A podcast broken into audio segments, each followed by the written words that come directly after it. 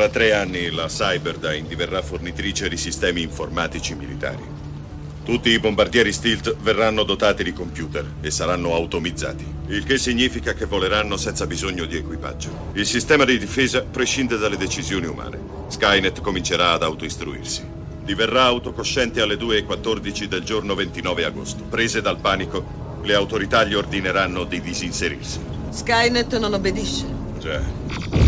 L'idea che cedere il controllo delle armi militari all'intelligenza artificiale non possa che finire male è un cliché della fantascienza, almeno dai tempi di War Games o di Terminator, film che hanno ormai più di qualche decennio sulle spalle. Eppure pochi giorni fa ha fatto il giro del mondo la notizia che un test militare statunitense avrebbe affidato il controllo di un drone armato a un'intelligenza artificiale che pur di completare la propria missione non avrebbe esitato a uccidere il proprio operatore che la frenava. Uccidere virtualmente, si intende. Ma la vicenda ha comunque creato allarme e apprensione perché è stata raccontata molto maldestramente a vari livelli. Vale la pena di chiarirla per levare eventuali residui di panico, ma anche perché contiene un'idea molto importante per qualunque applicazione basata sull'intelligenza artificiale, con scopi militari o civili. Stranamente, questa idea ha a che fare con le fabbriche di fermagli, ed è uno degli argomenti della puntata del nove giugno duemilaventitré del Disinformatico, il podcast della Radio Televisione Svizzera dedicato alle notizie e alle storie strane dell'informatica. Insieme a questa vicenda del drone assassino virtuale, è un'indagine su una bizzarra campagna di spam che vi propone di entrare a far parte degli Illuminati per avere potere, fama e gloria. Ma cosa succede se si risponde all'invito?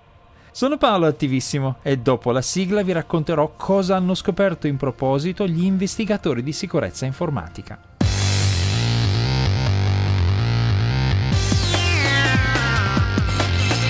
Il Disinformatico.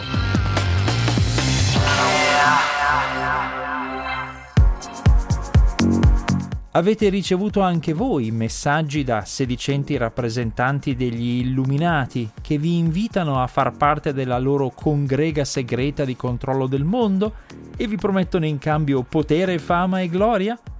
Se vi è capitato, probabilmente li avete cestinati immediatamente come spam, come ho fatto anch'io, e magari avete pensato «ma chi vuoi che abbocchi a una cosa così palesemente assurda?» e sareste curiosi di sapere esattamente cosa succede a chi risponde a questi deliri cospirazionisti. Gli esperti di sicurezza informatica della società specializzata Bitdefender hanno avuto la stessa curiosità.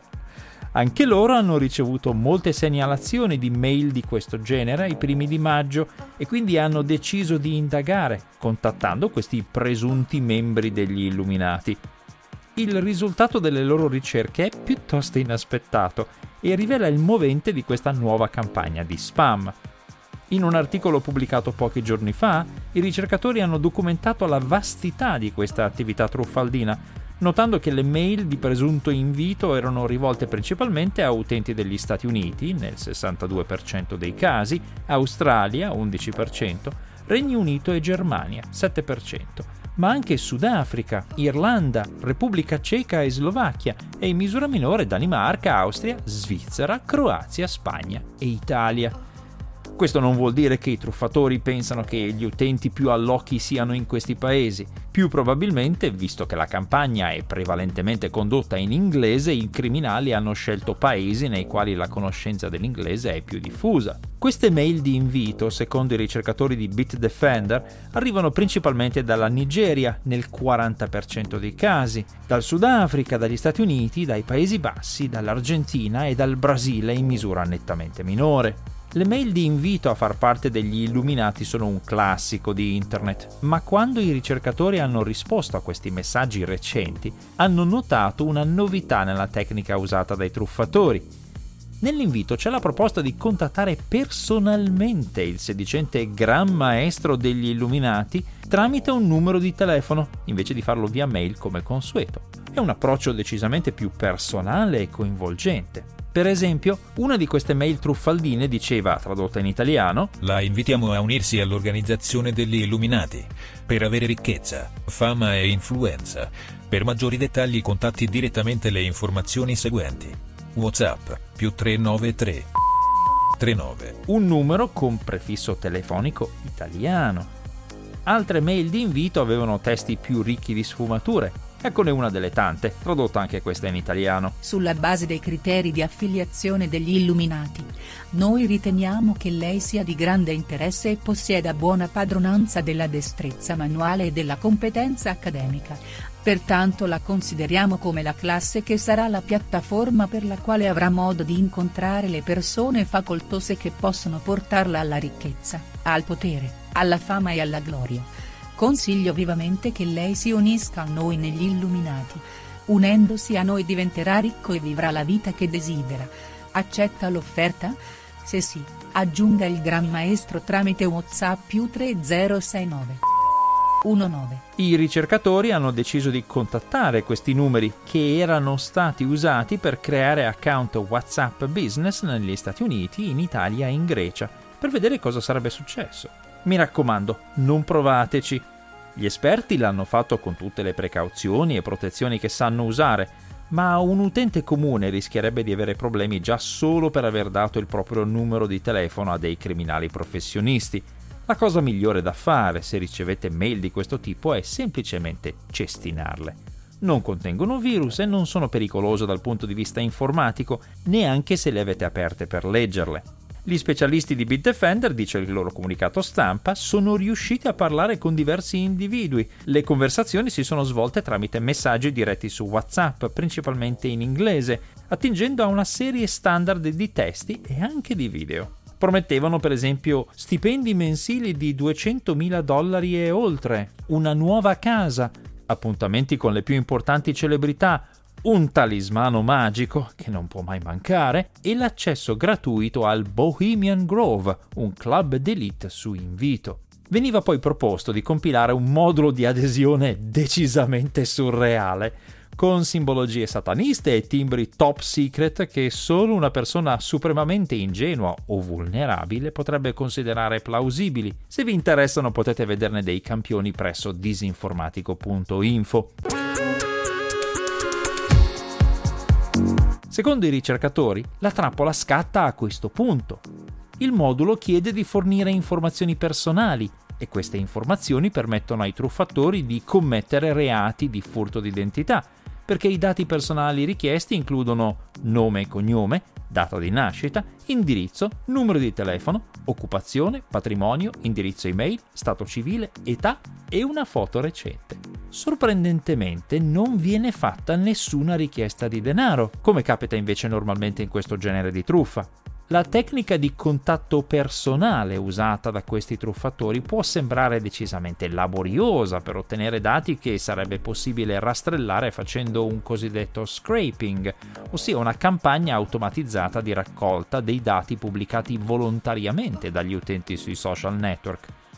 Ma forse qui entra in gioco l'autoselezione delle vittime. I truffatori creerebbero apposta messaggi e modulistica sfacciatamente implausibili, in modo che rispondano soltanto le persone ingenue o fragili, che sono i bersagli più adatti da colpire e che non sapranno come gestire un furto d'identità o un reato commesso usando i loro dati personali. Ho contattato Bitdefender, che ha risposto che ci sono stati alcuni accenni che hanno fatto credere che ci fosse dell'altro dietro questo stratagemma. In particolare, hanno detto, uno dei grandi maestri ha detto che la compilazione del modulo era una delle prime fasi del processo di reclutamento. Questo ci fa pensare, hanno dichiarato i ricercatori, che dietro tutto il fumo e gli specchi, i truffatori vogliono sfruttare al massimo le vittime, convincendole a inviare denaro per facilitare la loro iniziazione. I ricercatori si sono anche un po' divertiti, hanno scritto a uno dei truffatori spiegando che avevano ricevuto anche un altro invito a far parte degli Illuminati, e hanno chiesto al truffatore se conosceva il mittente di questa seconda proposta. Il primo truffatore ha risposto con parole involontariamente azzeccatissime. Voglio che lei sappia che ci sono molti impostori, ovunque su internet, che fingono di essere agenti, ma non lo sono.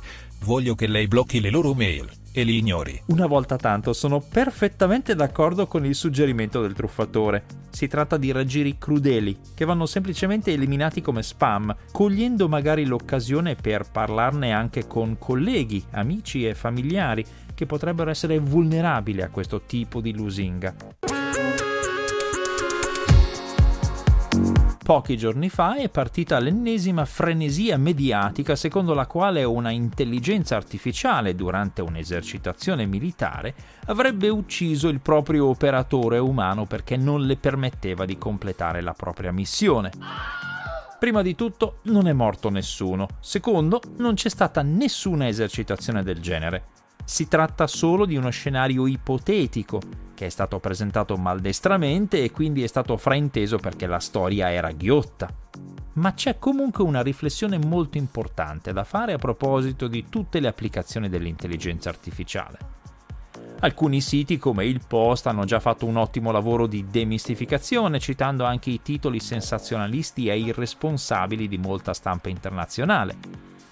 La notizia è partita dal sito aero society punto com, che ha riportato una sintesi delle relazioni presentate a una conferenza sulle tecnologie militari prossime venture, tenutasi a Londra a fine maggio scorso, e piena di spunti interessantissimi, anche lasciando da parte il clamore di questa notizia specifica.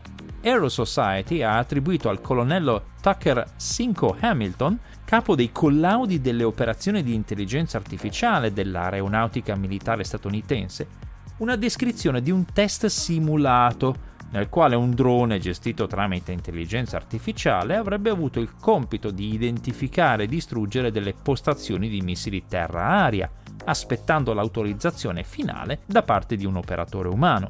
Ma siccome all'intelligenza artificiale era stata data la direttiva primaria di distruggere quelle postazioni, il software sarebbe arrivato alla conclusione che l'operatore era un ostacolo al compimento della propria missione e quindi avrebbe deciso di eliminarlo. Successivamente sarebbe stato insegnato all'intelligenza artificiale che no, uccidere l'operatore non andava bene, e quindi il software avrebbe elaborato una nuova strategia: distruggere l'impianto di comunicazione attraverso il quale arrivavano gli ordini di interrompere le missioni. Ma se si va a leggere l'articolo originale, è chiaro sin da subito che si tratta di una simulazione, non di una esercitazione reale. E se non ci si ferma al paragrafo che tutti hanno citato, ma si legge tutto quanto l'articolo, il contesto è abbastanza evidente. Il colonnello Hamilton stava mettendo in guardia contro l'eccesso di fiducia nell'intelligenza artificiale, che secondo lui è facile da ingannare e soprattutto crea strategie altamente inattese per raggiungere il proprio obiettivo. Anche il paragrafo finale dell'articolo originale spiega che siamo nel campo delle ipotesi sviluppate a titolo preventivo, visto che cita un altro relatore, il tenente colonnello Brown, anche lui dell'aeronautica militare statunitense, che ha parlato del proprio lavoro, che è consistito nel creare una serie di scenari per informare i decisori e porre domande sull'uso delle tecnologie, attraverso una serie di racconti di fiction che usciranno sotto forma di fumetti. Dopo il clamore mediatico e i dubbi espressi dagli esperti sulla plausibilità dell'intera descrizione, un portavoce dell'aeronautica militare statunitense ha chiarito che nessuna simulazione del genere è mai avvenuta, e Hamilton stesso ha detto che si è espresso male e aveva descritto un esperimento mentale non basato su esercitazioni reali, precisando inoltre che non avremmo nemmeno bisogno di svolgere un esperimento del genere per renderci conto che è un esito plausibile. Ma la vicenda ha sollevato una questione importante che sarebbe imprudente tralasciare o liquidare, perché la notizia della presunta simulazione e della ribellione dell'intelligenza artificiale in perfetto stile Terminator o Robocop si è rivelata una mezza bufala. La questione va sotto il nome di Paperclip Maximizer, ossia massimizzatore di fermagli, per usare il nome scelto almeno inizialmente dal filosofo Nick Bostrom nel duemilatré, sulla base di un'idea di Eliezer Yudkowsky, ricercatore del Singularity Institute for Artificial Intelligence. Il massimizzatore di fermagli è un'intelligenza artificiale generale altamente sofisticata e per ora assolutamente ipotetica, la cui direttiva primaria è un'idea a prima vista del tutto innocua. produrre il maggior numero possibile di fermagli. Ne trovate una versione giocabile presso decision problem punto com. Attenzione, può causare facilmente dipendenze. Il problema è che se questa direttiva non viene espressa mettendo numerosi paletti, l'intelligenza artificiale la interpreta come un a qualunque costo e quindi prende man mano il controllo delle industrie del mondo, trasformandole tutte in fabbriche automatiche di fermagli. Poi si rende conto che gran parte della popolazione umana è inutile e quindi la elimina, lasciando in vita solo gli schiavi addetti alla manutenzione delle fabbriche. E infine si lancia nella conquista robotica del sistema solare, convertendo tutti i pianeti che raggiunge in immense fabbriche di fermagli, espandendosi poi nella Via Lattea e infine in tutte le altre galassie. In fin dei conti, le è stato ordinato di produrre il maggior numero possibile di fermagli, e quindi il suo compito non può esaurirsi finché tutti gli atomi dell'intero universo sono stati utilizzati per creare fermagli. Questo esempio paradossale ed estremo viene usato per sottolineare che anche un'intelligenza artificiale progettata senza intenti ostili e con competenza potrebbe distruggere l'umanità come semplice effetto collaterale, perché chi la sviluppa non le ha instillato concetti che noi umani consideriamo così basilari che li diamo per scontati, tanto che non riusciamo nemmeno a immaginarceli. Concetti come la produzione del massimo numero possibile di fermagli non va ottenuta sacrificando il genere umano, oppure nel caso dello scenario ipotetico militare di cui si parla tanto adesso, non puoi raggiungere il tuo obiettivo uccidendo i tuoi alleati o distruggendo le loro risorse. E il colonnello Hamilton ha fatto benissimo a citare la creazione di strategie altamente inattese per raggiungere il proprio obiettivo.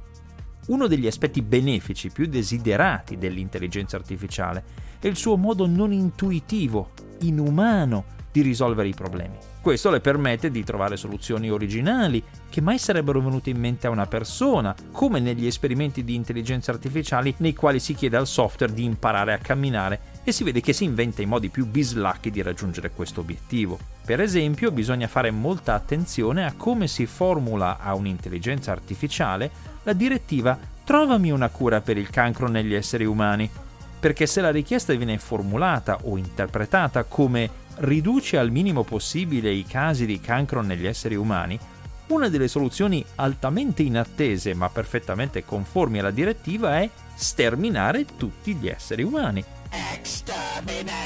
Così il numero di casi di cancro scenderà a zero e vi resterà per sempre. Obiettivo raggiunto! Questi sistemi, insomma, falliscono in modo inatteso, non intuitivo e molto difficile da anticipare, anche senza che vi sia un intento ostile. Per questo sono molto scettico, per esempio, sulla guida assistita o autonoma basata sull'intelligenza artificiale. Noi interpretiamo le direttive impartite alle intelligenze artificiali con un livello di astrazione e con degli assunti e dei valori morali che questi software non hanno, almeno per ora. Facciamo una fatica enorme a creare direttive che non trascurino nessuno di questi assunti e valori. E soprattutto restiamo abbagliati troppo spesso dall'apparente intelligenza di questi software. Si conclude qui con i miei ringraziamenti per l'ascolto questa puntata del Disinformatico, che è una produzione della R S I, Radio Televisione Svizzera. Questo podcast viene pubblicato ogni venerdì mattina presso w w w punto r s i punto c h slash il disinformatico. Allo stesso indirizzo trovate anche le puntate precedenti. La serie completa è disponibile anche su tutte le principali piattaforme podcast. Tutti i link e le fonti di riferimento che ho segnalato in questa puntata sono a vostra disposizione presso disinformatico punto info. Come consueto, se avete segnalazioni, commenti o correzioni, potete contattarmi via mail all'indirizzo paolo punto attivissimo chiocciola r s i punto c h. A presto!